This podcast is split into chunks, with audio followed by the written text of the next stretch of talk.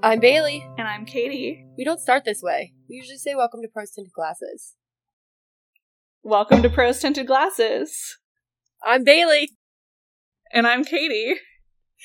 And, and it is twenty twenty-two. Woo!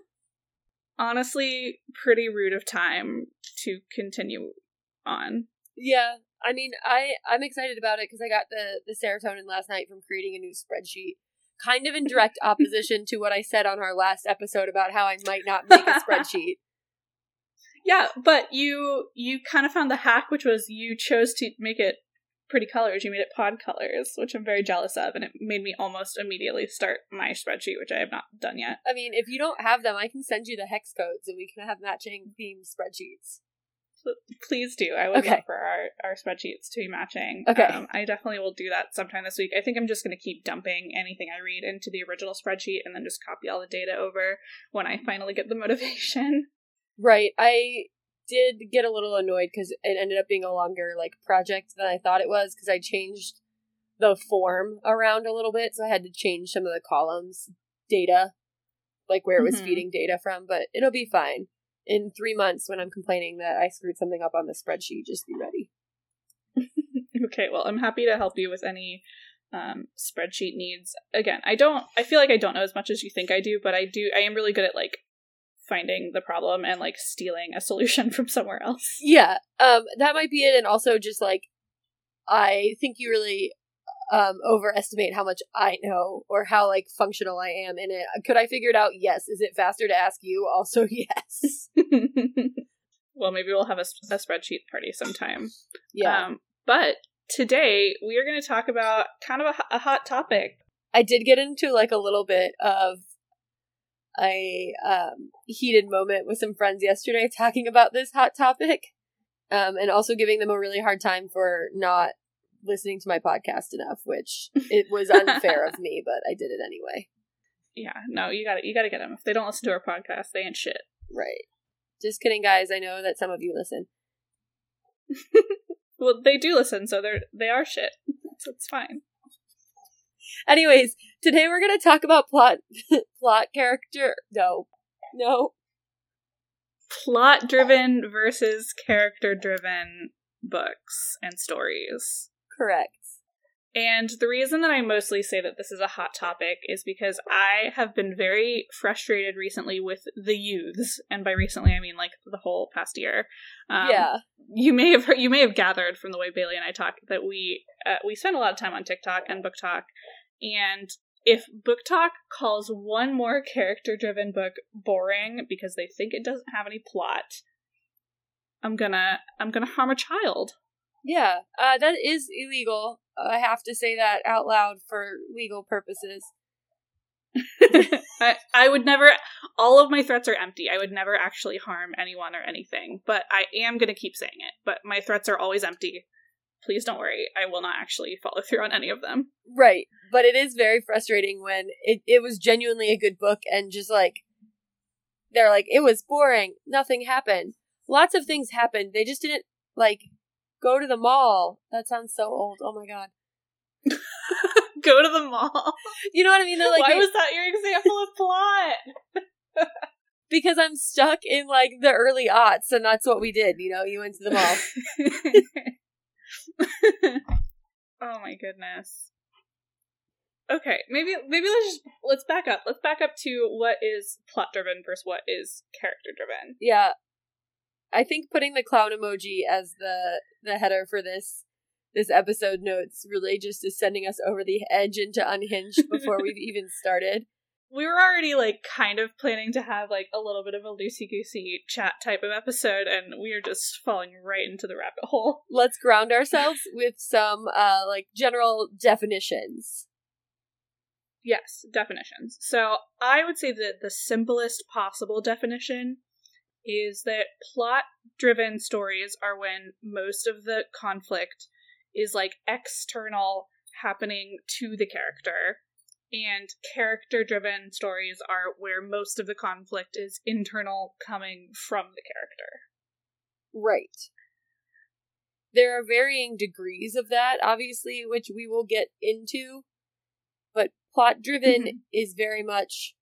where things are happening, there's a call to action or a scenario that demands direct action by a character, whereas the character-driven novels, the action may not be, um, as I said, going to the mall. The action is going to be a change that takes place within the character that allows the the plot, such as it is, to move forward. Yeah, so plot-driven, I would I would think, like, m- most of your, like, action movie type either movies or stories or books are going to be pretty solidly plot-driven. Basically, something happens in the world and forces the character to react, or in some stories that we're going to talk about that we consider not as good, not necessarily, like, actively react, but just kind of be, like, dragged along for the story. Like, the plot just keeps going and the character just, like, is along for the ride. Which I think is a criticism we have made of many books before, where the characters mm-hmm. have no agency in the plot. Mm-hmm. And then your character-driven stories, they don't have to be, but a lot of times they are going to be much smaller in scope. They're going to be way more personal. Um, they're going to be much more, like, day-to-day life focused. And they're going to center one hundred percent on, like, a character's journey, um, as opposed to, like, the larger world. Although there there totally can still be plot in character-driven novels. Um, and I actually, I didn't write it in the sheet, but I have, when I was doing some research for this episode, I came across an example that I'm excited to get your opinion on later, Bailey. Okay. But we'll, we'll see. Ooh, that surprise, for, surprise. For I love it. That section. I feel like you just leaned off camera to grab it and then thought better of putting it onto camera right away. No, I just leaned off camera because Bruce was about to knock something off of a chair, so. Gotcha.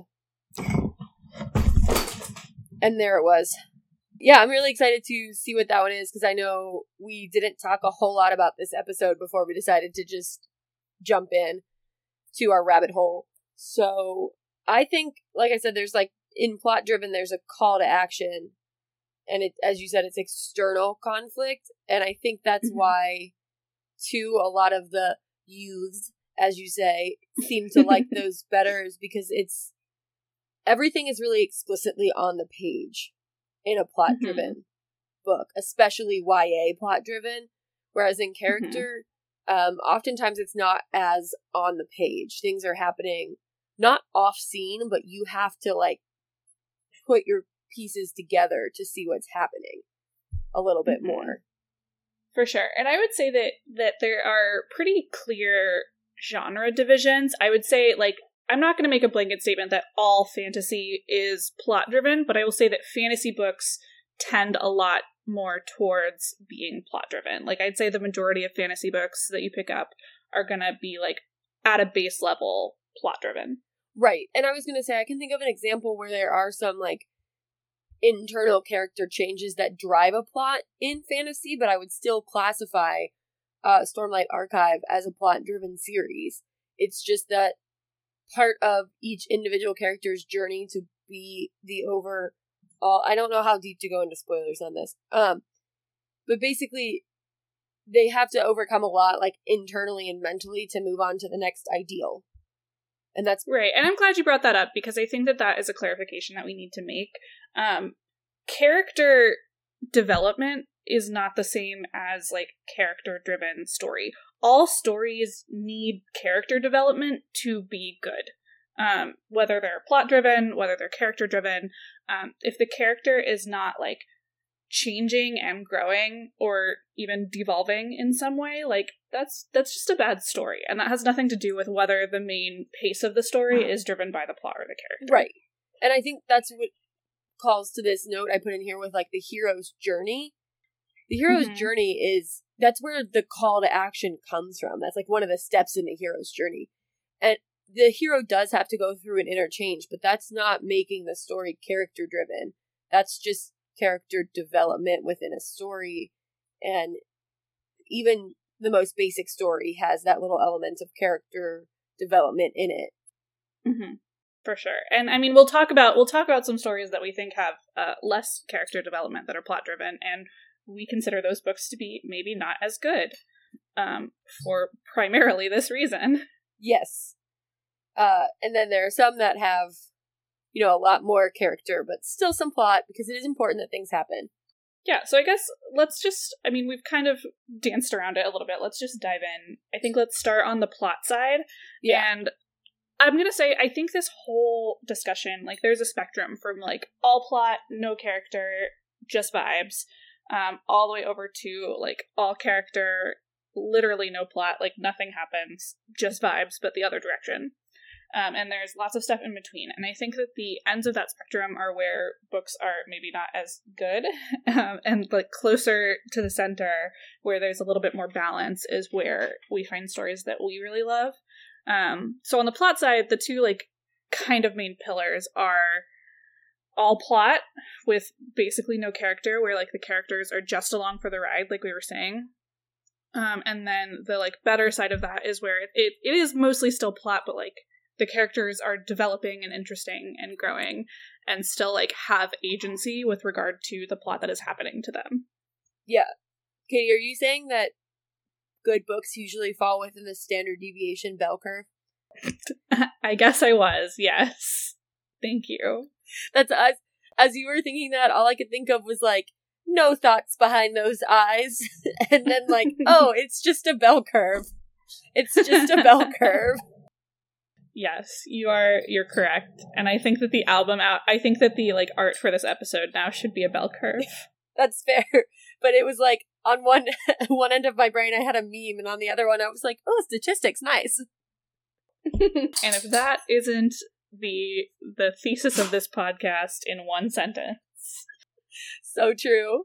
Yeah, I definitely think that center where it falls is best, because you need a little bit of layers of complexity to make a good story, and a lot of time that means employing multiple devices to tell your story. And that's mm-hmm. why um all plot, no character. I'm so sorry, Alina Starkoff is all plot, no character. Poor Alina, she just never once makes a decision for herself. No, she has absolutely no agency in any of the books. Mm-hmm. Yeah, I think the Grishaverse is kind of like the main... We're like, to be clear, we we enjoyed the Grishaverse. Like, we're not saying don't read this. We're saying this was a lower quality story, especially compared to other Leigh Bardugo books, which we'll talk on later. Um, it, it it was a it was a plot plot was happening to the characters the whole time. The characters were just kind of drug along, kicking and screaming by the plot, whether they wanted to or not. I think the show, which I know we've talked about this in depth, we have three episodes on it, gave a little bit more agency to the characters and made up for that, but the books did not allow those characters to make a decision. Mm-hmm. And that's just, it is what it is. Mm-hmm. It totally is. And then, um, Bailey, you put down ACOTAR. I am, I am just going to disclaimer, I've read the first two, and I enjoyed them somewhat. Uh, I definitely see where some of the issues are, and I know that, like, From from what you've said and from what other people said, like, the issues maybe start coming in later, and I've not I've not read past the second one. Um, but I will agree that in the first one, again, things are happening to Feyre. Feyre is not doing things right, and I think that's definitely part of why I didn't like it. And I also think that continues to get worse. Mm-hmm. So I don't want to like go too in depth, because you still want to read them, and it, like, you're allowed to enjoy bad things if you want. Mm-hmm. I mean, fuck, Bravo T V exists. Oh, for sure. But I don't think that it is a, there's not a lot of character growth. There's not a lot of character movement. Uh, things happen, especially to the main character that we're supposed to care about. Mm-hmm. So I put that there, and Throne of Glass is kind of the same way, especially near the end. Like, in the first couple books, she's like this badass assassin, and then by the end, she's just like doing whatever other people decide for her. Mm-hmm. That's like negative character development. That'll be interesting to read. I was gonna actually comment earlier when we were talking about um, character development, and you said like they could devolve, and like, well, sometimes they authors have had their characters devolve. But that that's not good. It doesn't always... That has to be done really well. And it wasn't in this. Mm-hmm. Yeah, it can totally be interesting. And it can be a really interesting choice. Um, it is... It's dangerous territory, I'd say. Because, like you said, it, it's hard to do it well in a, in a way that people care about. I'm confident there are authors that can write the devolvement of a character in an emotional emotionally impactful way. Um, and Sarah J. Maas just isn't that. I just didn't care. I was angry. Mm-hmm. And then I think one of the other all plot, no character sort of things is, as a genre, like thrillers, some more so than others, but I've put Lucy Foley down as my main example for this. Katie, I know you said yeah. you just finished your first Lucy Foley. Well, it was my second Lucy Foley. I read The Guest List like way earlier in the year and was just like unimpressed. Um, I actually might have read it at the beginning of last year. Hang on to the spreadsheet. Yeah, so I read it um, in twenty twenty, and I did not care for it. I thought it was super boring, honestly. And then, um, but like what I've heard is like The Hunting Party is like the better Lucy Foley, and so I was like, okay. So I read Lucy Foley's The Hunting Party. It was my last book of the year for twenty twenty-one. Met my goal. I know. I was worried about that, but I did hit two hundred fifty Good books. Good thing you read Yay. a book that you could play on breakneck speed. um, and I, again, just didn't care for it that much. I don't know. I think that I, I particularly, I have, I read thrillers only almost exclusively for like four years. Um, and so I have a really high genre literacy for thrillers. And so I have a pretty high standard for like what makes a twist good. And I think the main thing is that like in hindsight, you have to be able to be like, okay, yeah, I, I see where that happened. Like there has to be foreshadowing of some sort. I even think, I think you should be able to predict a twist um, based on the foreshadowing. But I think then when they're really good, there's so much misdirection that you, you don't predict the twist, right? Yeah, I agree. I always enjoy a thriller best when, yeah, I can look back and be like, oh, shoot, I completely ignored that the first time around. And now that I know what happened, I'm like, hey, I see. Mm-hmm. Like, I actually, I was watching a TikTok by, I don't know, someone talking about media or whatever.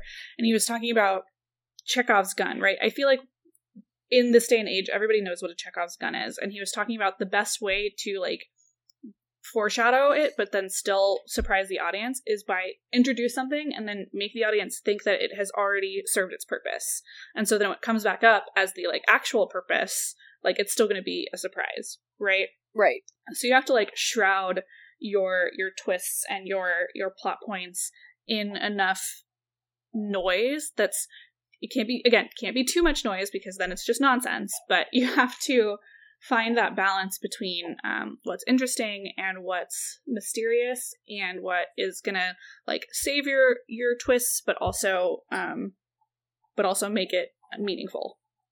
Um, and th- all that being said, the twist, spoiler alert for The Hunting Party, the twist in The Hunting Party came so out of left field. It was never once, never, I mean, there was one tiny thing where, like, a character knew something that happened before they had been part of the group. And everyone's like, huh, that's weird. Maybe it happened later than I thought. And that was, like, the only hint the entire time. Right. I did not like The Hunting Party. Or the, I thought The Guest List was absolutely the weaker novel of the two, but I still mm-hmm. was not impressed by The Hunting Party very much. And I have nothing of the genre literacy that you have for thrillers. Like, I usually am still taken by surprise by thrillers. I don't see the twist coming. And yeah, the number of times that Nicole and I have been reading a thriller together and like she's finished it before me and I text her, I'm like, hey, is this the twist? And she's like, how the fuck did you know yeah. that? I just, during both of the books, I felt like it was so drawn out and there was no tantalizing hints of like what this was going to be. And so I was just annoyed. By the end of it, I just wanted to finish the book. And I think that she was trying to do some pretty interesting character work by like letting us into all of their heads. And I think that there, I really, what, I, what I'll say about The Hunting Party is that I think it had a lot of interesting ingredients. There were a lot of pieces of it that I liked that I think if we like, I mean, back to Katie and Bailey rewrite other people's books, but I think if they were fit together differently, I think that the book would have been really interesting and good. Um, but I think instead it was just kind of like thrown on a page, good enough, publish. Um, like a lot of the like character relationships and character interactions were like on, they were interesting, but we only ever saw them on a surface level. Right. And there was no development there either, no. like we were talking about. None of the characters develop at all throughout the entire book. No, and that's because they're like um, a take on a closed-door mystery, but they're not really, if that mm-hmm. makes sense. Like, they, both of these happen in isolated settings, mm-hmm. but not isolated enough for me to buy the complete closed-door feel. The other thing, and I mean, now we're just kind of devolving into, like, thriller chats, um, but... The other thing that Lucy Foley is doing that is is just, it's so hard to do well, is that she's making it a mystery not only who the killer is, but also who died. Um, and when you're when you're double mystery-ing like that, you gotta be on top of your shit. Right. Know?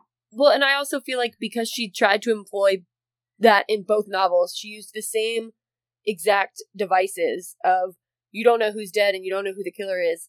And you're not getting the story in chronological order. Mm-hmm. I think that really doubled down on my, like, eh, I'm over this feeling for both yeah. books. It's like she, she, like, took a bunch of interesting ingredients and was like, I don't know how to make this coherent, so instead I'm just going to scramble it all up and throw it at the wall and figure it out yourself. Yeah, and then what stuck was these books. So, before we devolve too much farther, I think that that Lucy Foley's, those two novels in particular, are examples of all plot and, and no character, even more than the general way that thrillers are all plot, no character. Because I'm not going to pretend like Riley Sager's characters are intensely internally struggling or anything. But yeah, no, but again, it's more. It's what we were saying about the plot is happening to the characters. In Lucy Foley's book, like, the characters are not making decisions. It's like we're being told after the fact, like, this is what happened to the character. Like, they're not doing the thing. Right. Which I think should go ahead and just bring us to our next point, which is mostly plot, still character. Yes. So this is where I, like, I love these books. Books that are, I love a plot driven. I believe, Bailey, you put it in the last book, or in the last episode, you're a slut for plot. Um, I agree. Um, these are books that, like, are mainly plot driven. There's a lot of, like, interesting stuff going on in the world externally, but, like, the characters still have agency. They make their own decisions. They help drive the plot forward with those decisions. Yes. Um, and then, you know, they have lots of good development. When I say I'm a slut for plot, this is what I mean, not the first one. Mm-hmm. Th- this good stuff where things are happening, but you're still getting to see these characters make decisions, make external changes as well as internal ones to allow for something to happen. Mm-hmm. Yeah, and this is, like like we were talking about earlier, this is where a lot of fantasy lives, it's where a lot of sci-fi lives. Um, a lot of those genres is, you know, a character making their way through a plot, but they're doing it actively. Yes, which I think we don't have a lot of examples for this. I'm pretty sure they will come up as we talk, but I do agree that a lot of fantasy is mostly plot. But if it's well written, you've got characters that are actively making decisions that allow for them to move to the next part of the plot. Mm-hmm. Yeah, and our, our first example was to, to sort of redeem Leigh Bardugo a little bit. I think that Six of Crows falls much more into this category um, than, than the Grishaverse. I think that those characters are way more developed. They're making things happen. They're making their own choices. Um, and I, I really think it's impressive how, how clearly it shows Leigh Bardugo's growth as an author.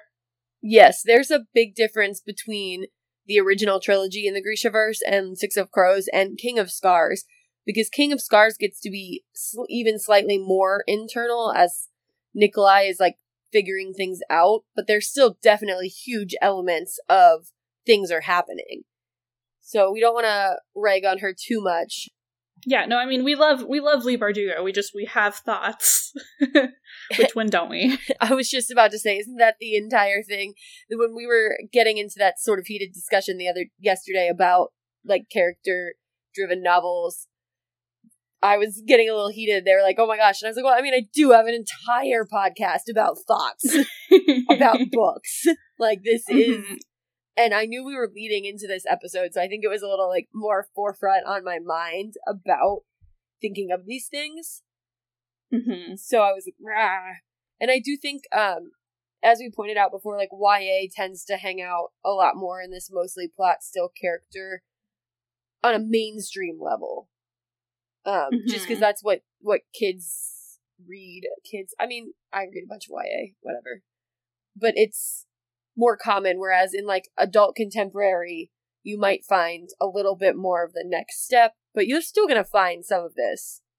Yeah, definitely. But I, I would say, I mean, I agree one hundred percent with everything you just said. And then I would just say that, like, most of the, like, good fantasy, like, I'd say probably, I haven't read a lot of Brandon Sanderson, but I've read the Mistborn trilogy, and I think that they definitely fall into the, like, mostly plot, but, like, with good character. Um, and I'd say maybe the rest of Brandy Sandy falls there, too. Um, Keeping in mind that Mistborn is his, like, first series, and so that other mm-hmm. series that he's written are only building upon the experience of Mistborn. I'm I'm going to agree. Mm-hmm. Yeah, um, some sci-fi books. I, I think most sci-fi also feel, falls in here, especially good sci-fi. Um, I don't read a ton of sci-fi. I'm definitely not as well-versed in sci-fi as I am in fantasy, but I know Blake Crouch is um, a really good sci-fi author. I don't know if you've read um, Recursion yes. and or Dark Matter. Dark Matter. Oh, both. Mm-hmm. Yeah, both. Yeah, and I think both of those fall very squarely into this bucket as well. Yeah, I was going to bring up Project Hail Mary, as it is the last sci-fi book I read. Um, mm-hmm. And that one's more challenging because there is one person in that novel. mm-hmm. So yeah, interesting. So I, I have not read Project Hail Mary yet, but oh, I gosh, read okay. and loved The Martian. Um, I haven't read The Martian. Yeah, so I think The Martian and uh, Project Hail Mary present a really unique case, given the fact that there's like one main character, and that's like the shtick of the novel. like. Yeah, and so, I mean, we're going to have to be, like, kind of talking in circles at each other since we haven't read the other person's book, but I would almost say that The Martian might fall into our next bucket of mostly character-driven with good plot, but, like, is that just because there's one character, or is it because it's more of a character-driven novel? I don't know. That's, and there is an external driver of plot in uh, Project Hail Mary, so I don't know if I would say the same for Project Hail Mary. Solution, we need to read each other's books and revisit this at a later episode. Okay, yeah, we'll, we'll have to table this discussion, but we'll bring it back. I do, I have, I have Project Hail Mary, I just haven't read it yet. Right, I've been meaning to read The Martian because everyone is like, how can you have read Project Hail Mary but not The Martian? And I'm like, I don't know, reading back catalog is hard, it just slips your mind. That's true. I'll say The Martian is a pretty quick read, and it's it's very fun, and I just, I think he's continued this shtick, but, like, the shtick of it being, like, a full fiction, oh my god, Dolly. The shtick of it being, like, a full fiction novel, but then also having such meticulously researched science and shit is very interesting. Yeah. So I guess I guess that does bring us pretty naturally into our next bucket, though, which is, like, mostly character-driven, but there's still plot. Um, and I'll say, you know, how we kind of ascribed, like, fantasy typically is plot, sci-fi is typ- typically plot. Some of these um, that would fall more often into character-driven would be, like, um, most of your contemporaries, right? Right. Some thrillers that are, are good. Um, I would say that romance kind of, like, wiggles between the two sides, just depending on, like, the focus of the romance and also the author. Um, yeah, I mean, I'm going to go ahead and put Neon Gods on the mostly plot side of that spectrum. Yeah, I think that that is fair. Sorry, I accidentally stepped on... I'm just a mess there. I actually accidentally stepped on the charger and oh, okay. the wall when I was trying to get to the top. Oh my god. Yeah, so I'm putting... Let's revoke it. Putting Neon Gods on the mostly plot, still character side. Possibly even all plot, no character. yeah, I would, I would, I would definitely support that. I feel like all we've done um, in the last two episodes is hate on Neon Gods, and I like, I actually like didn't hate it that much. I just no, I definitely didn't hate it, but it did not live up to what I had hoped it was going to. Yeah, and I think, as you said, mostly character, still plot is is a lot of like contemporary fiction that we listen, or that we, well, you listen to, I read, they're the same thing, just semantics. Sure. Yep. Because I was thinking, some of the things, like, I read Once There Were Wolves, and, like, there's plot that the wolves come in, oh god, not again. I'm never talking about a book that has wolves in it, ever again, on this podcast. Oh no. It's fine. You can say wolves however you want. No, I can't, because now all I now all I do is hear it when I say it. Razorblade Tears, same thing. Like, there are things happening, but there's a lot of character. The choices the characters are making internally are changing the things that are happening. Mm-hmm. Yeah. So contemporary, a lot of historical fiction, I feel like also felt felt falls into this bucket. Um.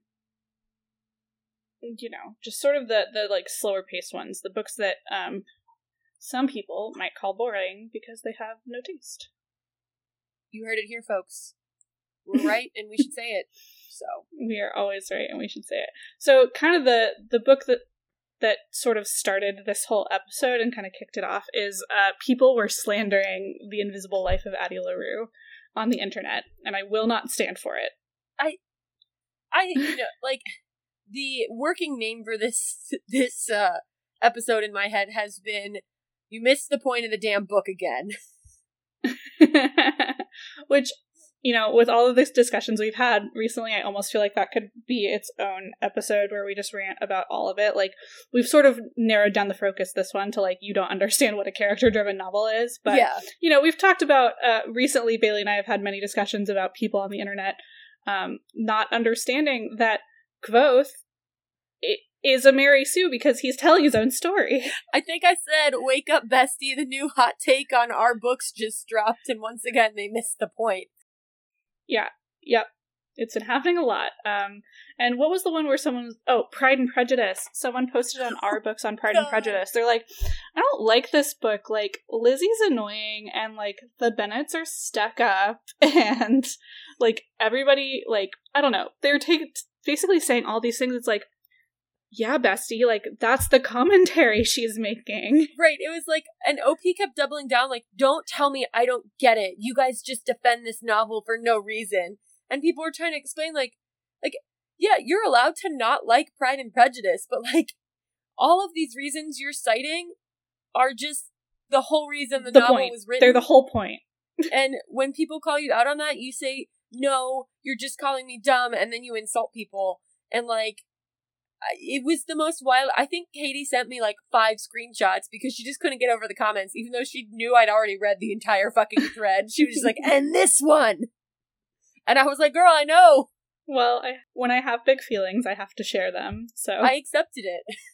I was just like, god damn, these people, I, yeah, it's like, yeah, that that's the point of the Bennets. So anyway, uh, back to, we think people missed the point of the novel with uh, Addie LaRue. And I feel like the point is, is kind of there. I mean, like, the whole opening scene where she doesn't want to grow up or whatever, like, that's what we're seeing happening in real time as she goes through. Mm-hmm. I just... yeah, she's, like, wrestling with the consequences of her decision. She is trying to build a life for herself within the constraints that have been forced upon her. Um, and she, I love the way that book ends. I won't spoil it, but, like, she's, she's clever and she's cool as shit. And if you don't like that book, I don't know. We don't fuck with each other. Right. And I think, again, as we've said a thousand times on this podcast, like, you're allowed to not like something, but it's really frustrating when you don't like something because you fundamentally misunderstand something. Mm-hmm. And then, yeah. Like that Pride and Prejudice post when you, because I feel like this was happening on BookTok for a little bit. It was like the the new hot thing to do was to, like, fundamentally misunderstand and then double down when someone was like, yeah, but the point is, that's, like, the point of the novel. And they're like, but that doesn't, that's not good. And no, it's mm-hmm. just not your taste. Yeah. Yeah. You can totally not like something as long as you acknowledge, like, I see what they're doing. It's not for me. And I think that's going to circle us back to Quoth and The Name of the Wind. This was actually my surprise reveal, and we got here a little earlier. Oh. Um, I, I saw a post, and I don't I don't know that I have an opinion on this. That's why I wanted to discuss it with you. But I saw a post saying suggesting that Name of the Wind is more character-driven than plot-driven. Well, it it's a story within a story. So mm-hmm. this the story, the plot that we're like experiencing is not actually the story. I know that doesn't that, that makes sense to me. Maybe I can sort mm-hmm. this out. We're we're doing this on the fly. It makes sense. It may not make sense to you if you have not read the books, but w- once you read them, it'll make sense. And so I think maybe that's it. And I I don't think we're ever getting Doors of Stone. Um, but I I do agree with the part of the internet that I have seen where it's like Doors of Stone is going to crack open the Mary Sue. Like mm-hmm. we're going to get the real stuff in, in the final book. And I think that's what this is, is like we're working through Close's character as he's telling these, these, these stories, these fantastical stories where he's the unreliable narrator of his own life. Mm-hmm. And I think maybe because the, the like, the frame, the, well, the frame story is the outer story. The inner story is first person, and so we, I feel like not very much good literature right now is written in first person. I think there's been a huge push to third person.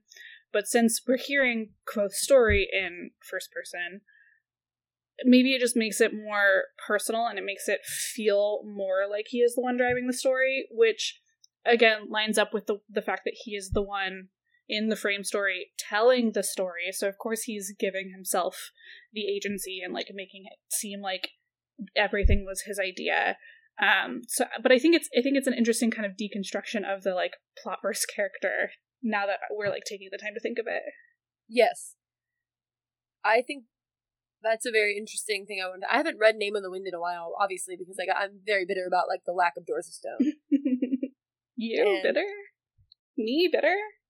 Who us? Yes.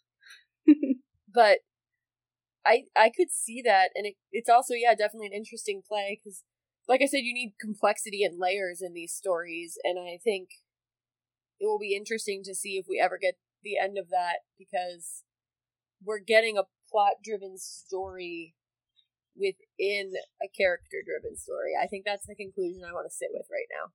Okay, I think that that makes sense, for sure. Well, anyway, that was my big reveal. No, I enjoyed it. It's giving me a lot to think about.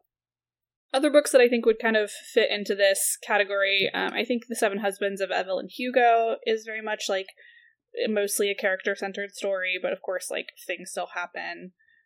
Um, I recently read The Secret History by Donna Tartt, which I did not enjoy. I think maybe if I had read it when I was sixteen, um, I would have been f- totally feral over it, um but a- as a twenty almost twenty-nine year old lady, it was not for me. But I think it still fits into this category of, like, it was driven by the characters, but shit still happened.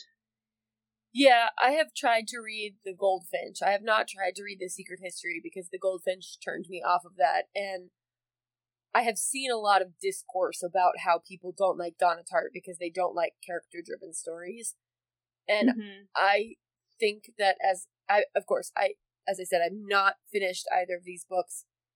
I don't necessarily think that, because I think that the books might just be not that good. Mm-hmm. But I, I will definitely defer to you, because I am less likely to read character-driven books anyway. Mm-hmm. For sure. I, and I think with Evelyn Hugo, I think there's less pushback against Evelyn Hugo than there was against The Secret Life of Addie LaRue. Um, one, because BookTok was feral over it being, like, a secret queer story. Mm-hmm. Not, like, secret, but that this, this person was telling about secret queerness. Mm-hmm. Um, and also because you're getting retellings of things happening, even though what you're really doing is getting the character development, the character. Yeah, I think the other thing is that um, Addie LaRue is a much smaller store, like, scope of story. Like, of course, we get a little bit of the flashbacks in the background of the three hundred years that she's spent, but, like, the story takes place over, like, six months, maybe eight months, and, like, that is what the story is. Whereas Evelyn Hugo, the story takes place over decades and years, and we get all of this, like, change in her life, and we get this huge whole scope of this famous starlet's entire life. And so I just I just think that it, like, for people to for people who are not necessarily inclined to towards character driven stories, I think that having lots of things happening kind of helps substitute in the plot driviness, if that makes sense. I would say that Evelyn Hugo is like diet character driven. You're, you're dipping your toes in. Yeah, I, I mean, yeah, it's like a, it's like your intro to character driven, where like it, it's definitely a character driven novel, but like there's enough similarity to like your main plot driven novel that it, it's easier for people who don't usually read that kind of thing. Right. I was gonna say I wouldn't move it down to like mostly mm-hmm. plot, but it's definitely an easier to read novel for people who aren't into it as much. Like, you're not putting them into like Atlas Six and being like, see. Mm-hmm.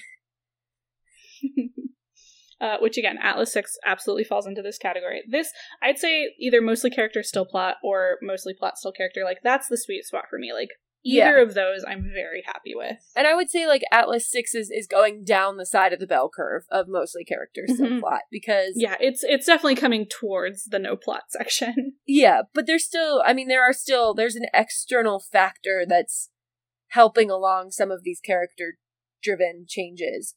The the time mm-hmm. frame that they have within to work, and the mm-hmm. the ultimate uh, I don't remember the word they used, task or whatever. For sure. And then you get into your, like, all-character, no-plot, which I actually think are kind of having a moment right now. Um, I I am not in that moment. Um, and this is this is my, my buddy, Sally Rooney, who um, I, I can recognize that they're they're good novels. I don't know. This kind of feels like... It feels like how I felt when I read Ernest Hemingway in high school. Like, nothing is fucking happening in these books. Which, again, maybe I'm maybe I'm um, exposing myself as someone who just is not understanding the point of the novels. I have I haven't even tried to read Sally Rooney, and I will say that, like, in the sphere of book media that I am in, I see almost nothing about Sally Rooney. Really? Yeah, I see lots about uh, about normal people. About actually all three of her books now that Beautiful World, Where Are You? Is out. I'm not even sure um, I could name a. Yeah, I'm gonna Google her. Books, cause it's it's there's three. It's Normal People, Conversations with Friends, and Beautiful World, Where Are You? Yeah, Normal People is the only one I've even vaguely heard of. Mm-hmm. So I don't know if that's and, an indictment on my sphere of influence in book in book consumption. Sure. Well, I think the thing that we need to not discount, and by we I mean I, because I'm mostly the one making broad Sally Rooney claims, is that it is. She does a good job examining, like, a very small experience of, like, in this case, women in their early twenties, um, especially if they're, like, bisexual or queer in some way, or, like, just don't really, like, fit the mold, or they feel really awkward. Um, and so it's it's a really interesting, like, picture of that experience, um, and I can see why it would relate, why a lot of people would enjoy it and relate to it. Um, I found them boring. That's fair. I I don't want to speak too much to it because, obvi- like I said, I haven't read them, but I don't think that there's anything in an all-character, no-plot book that I would particularly enjoy, even if it is objectively an excellent all-character, no-plot mm-hmm. book. I think that's mm-hmm. just, as I said earlier, like, that's not where my taste is. I wouldn't enjoy it. And yeah, and I remember, like, very vividly actually reading a book, a, a Hemingway book in high school, and I remember how boring I thought it was, and one of my friends at the time was, like, loving it, and she's like, don't, like, this is, this is just real life, like, don't you just, like, feel like it's real life? And so, like, there are people that enjoy that stuff. Um, I, could not be me. As established many times over, I don't read the classics, I have not read Hemingway, and as such have, uh, nothing to add to this particular line of conversation either. It's just, again, not something I would, honestly, I would probably rather reread ACOTAR than subject myself to, like, all character, no plot. It's fair. And now yeah, I put that... I, I mean, in- again, we're doing the thing where we, we recognize that it is for somebody, we know what they're doing, it is not for us. Yeah, and I, I think that's probably what actually ultimately, like, pisses us off about all of this discourse around it, is that, like, you, again, you can object, you can not like something, and that doesn't make it bad. Like, mm-hmm. I don't like skyline chili. That doesn't make it bad. It just makes it aggressively fine. As someone wise once said. It was Katie. Um, you know, it's just... Uh, that's what makes me so frustrated, is when people aren't seeing, like, the the point of this. Uh, but, like, I don't know. Ultimately, for me, the the answer to, like, character versus plot is always going to be, like, are your characters even good? If your characters mm-hmm. are good, then it can have a lot more character driven for me. But if your characters are bad, even if the plot is, like, pretty good, if your characters are bad and there's, like, no humanization and I don't feel like these characters can come to life, then I'm not going to enjoy it. And if your characters are able are fully fleshed out and fallible, and I mean, I just feel I just made a StoryGraph profile because I guess I'm switching. I don't know. We'll see how long that lasts. I keep saying things on the podcast and then doing something different. StoryGraph supremacy. Uh, but it, it asks for, like, the the moods and things you're interested in or whatever. And then, like, I love a good, morally ambiguous, like, person, a person who character who's complex or does the wrong things for the right reasons and stuff like that. So, like, if your character is able to be that, I'm here for it. If your character is just, like, somebody who does what they're told by other people or by the plot, then I, I don't care for it. Mm-hmm. Also, speaking of StoryGraph Bailey, I just, I clicked over to check yours. We both mainly read fiction books that are adventurous, mysterious, and dark, that Ooh. Are medium-paced between dark. three hundred and four hundred ninety-nine pages. Yeah, I saw that that statistic was there, and I was very curious to see what happened when I imported my Goodreads to see if it changed. Mm-hmm. Because um, when I first was looking at the statistics, the only book that I had read, the single book on my StoryGraph for all of yesterday while I was setting it up, was A History of Wild Places by Shay Earnshaw. So I was like, wow. And then I added the picture of Dorian Gray, and so it was like just a real, not real representation of, like, what I normally read, and now that's on there, mm-hmm. so...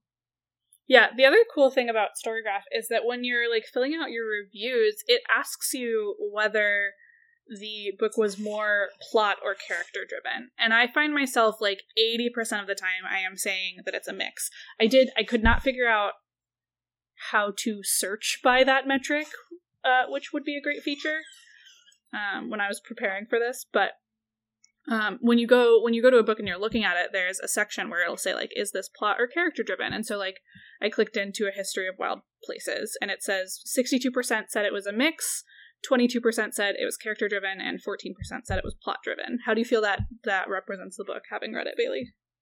Uh, it's definitely a mix. I wouldn't have put it as character driven only. Really? I don't think so. No, because the external pressures, the plot. Sure, but, like, yeah, I don't, I don't want to spoil this book. Uh, so, like, as a, as a contrast, okay, we'll don't, we'll not, we'll just move on. But, like, as a contrast, um, for the Atlas Six, it is fifty-seven percent said character driven, thirty-five percent said a mix, and five percent said plot, which is very accurate. Okay, yeah, I'll go with that. Flaws of the characters a main focus. No. The twenty-five percent of people that put no, y'all are fucking dumb. And I don't agree with you. Mm-hmm. Anyway. I'd say, like, there are very few books where I think that the flaws of the character aren't a main focus. Like, that's I, what makes an interesting character. But. Yeah, I think I just went on a whole, like, one-minute rant about that. Yeah. Um... I have, I thought of something while I was preparing for this, and maybe maybe StoryGraph has the answers for us, but I don't want you to look there yet. I want your thoughts first. Okay. Where would you put a book like Beartown, where the main plot event is off-screen, and it's the characters reeling from that event? Mostly character, still plot. Okay.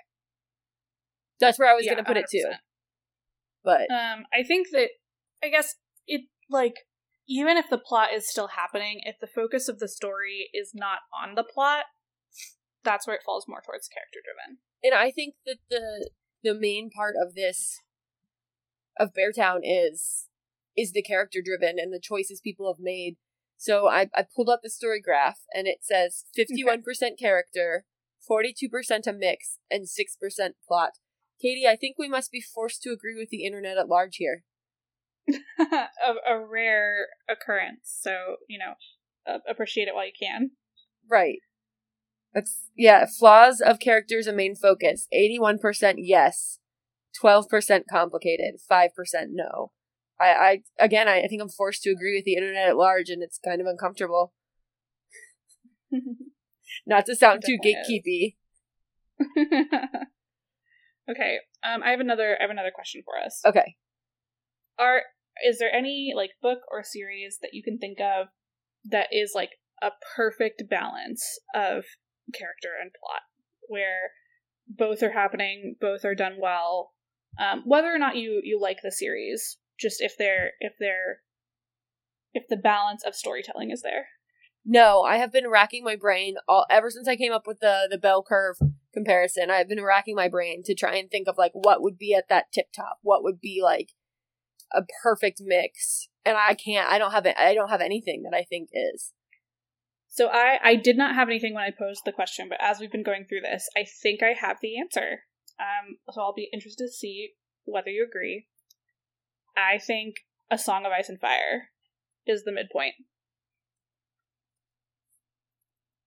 I'm not disagreeing. Okay. I'm contemplating. Okay. I mean, probably. Because it is, there, there, I think it's, it, it's definitely a function of the scope of the story. Like, there's so many characters that you're forced to spend the time with them and really understand, like, why they're making their individual choices and decisions, and then understand how that affects the plot, which then in turn comes back and affects the characters. Yeah, I think that you couldn't have that balance without a book having the scope of worlds, basically. Mm-hmm. Yeah. Because otherwise you're too... You'd be too all over. Mm-hmm. I mean, I think that's fair, but I think that's that's part of why they call it, like, high fantasy and stuff, is that it's, like, such a big... complex story that's also still about the people. Mm-hmm. Because I you couldn't have Arya Stark's arc without there being significant character-driven brands. Mm-hmm. Daenerys. Mm-hmm. I don't know. I, I'm not going to disagree. Okay. And then I just, I pulled them all up on StoryGraph just as like an interesting experiment. And I think that, I think we can agree all of these at least fall into a mix. And what I'm interested in is like how balanced are the like minority character plot votes. And so the first book is a perfectly balanced um, sixty-four percent a mix and seventeen percent each said character and plot. Um, the second book... Uh, sixty-eight percent said a mix, and then seventeen percent plot, and then thirteen percent character, which I think is fair. I think a lot more happens in the second book. And I think, um, interestingly, A Storm of Swords, which is the third one, which is what I consider the most, like, action-packed one, but it says seventy-two percent said mixed, fourteen percent said character, and twelve percent said plot. Feast for Crows is what I would consider the boring book, um, and you would get They said a mix sixty-four percent, twenty-five percent said character, and nine percent said plot, which I think tracks. Yeah, so that's what I was going to say, is like, I feel like the story, we've got A Game of Thrones, which is setting the stage for all of this, which is laying out mm-hmm. the characters, starting the action, and then, yeah, A Feast for Crows, it just starts to, it all starts to, like, ramp up, and then when we hit those last two that are out, it I said A Feast for Crows and I meant A Clash of Kings. Uh-huh. Yeah. Anyway. You meant A Storm of Swords. Well, A Clash of Kings is number two. I don't know which one you meant. I meant I meant A Clash of Kings. I really did. I mean, the okay. second one was, like, really sort of ramping up. And then, yeah, we, mm-hmm. when when we split into books four and five, because so much is happening with the characters, and he wrote, he chose to publish two concurrent novels that focus only on specific people, I think that's where mm-hmm. it really starts to slow back down. Mm-hmm. And that's not necessarily a criticism of it slowing down. Uh, Wheel of Time, mid-books, these are not. It's just definitely mm-hmm. slower than the first three. Mm-hmm. It's interesting, they are all tagged. So A Game of Thrones is tagged as medium pace, But if you look at um, the four-book bundle of one through four, it's tagged as slow-paced. Hmm. Yeah, most of these have, like, fifty percent of people say medium and thirty percent say slow, except, again, getting to Feast of Crows, um, fifty-six percent said slow and forty percent said medium. Yeah, I mean... And then also, that's the same for Dance with Dragons, so yeah. I think you're totally on on point with how the pace kind of happened throughout the books. It'll be interesting to see uh, the book, uh, once again, that we're never getting the conclusion to, to see how that would wrap back up, because in my mind, like, you can look at these books as an individual story, and then you have to look at them as, like, the series story, and I think mm-hmm. with every big story like this, you've got a valley that's naturally going to come back up. Mm-hmm. Um, and I think we will come back up, just like we're not now. So... Um, I, I, I think that's probably the best answer we're ever going to get for, like, the peak, peak, but do you have any final thoughts about, um, character-driven versus plot-driven books? No, I mean, I feel like we've said, we've said everything. Basically, just to sum up, um, you may like one better than the other. It typically, it, like, generally does not mean that one is better or worse. Um, and then, like you said, Bailey, I think that the... the answer and where everything lies is the the humanity and the humanization, and whether the characters like the characters still have to be good even if it's a plot driven novel, you know? Right. And that's where Grishaverse and ACOTAR fall apart for me. It's like the characters aren't good. Mm-hmm. But, and that's why I think that some of the books that are more character driven, characters are so good that even though there's not a plot, like I it's in I need to read it. I need to know how it goes. But um, until then, we will continue to uh, rag on the youths, because... Because we are right. And we should say it.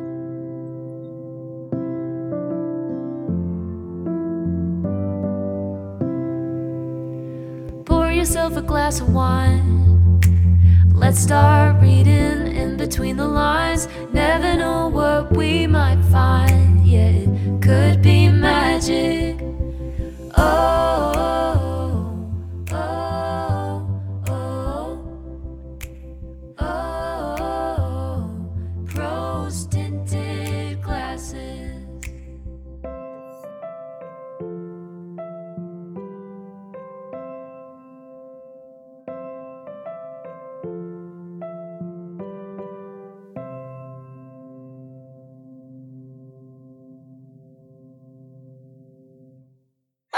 I just do not run from me, and then growling.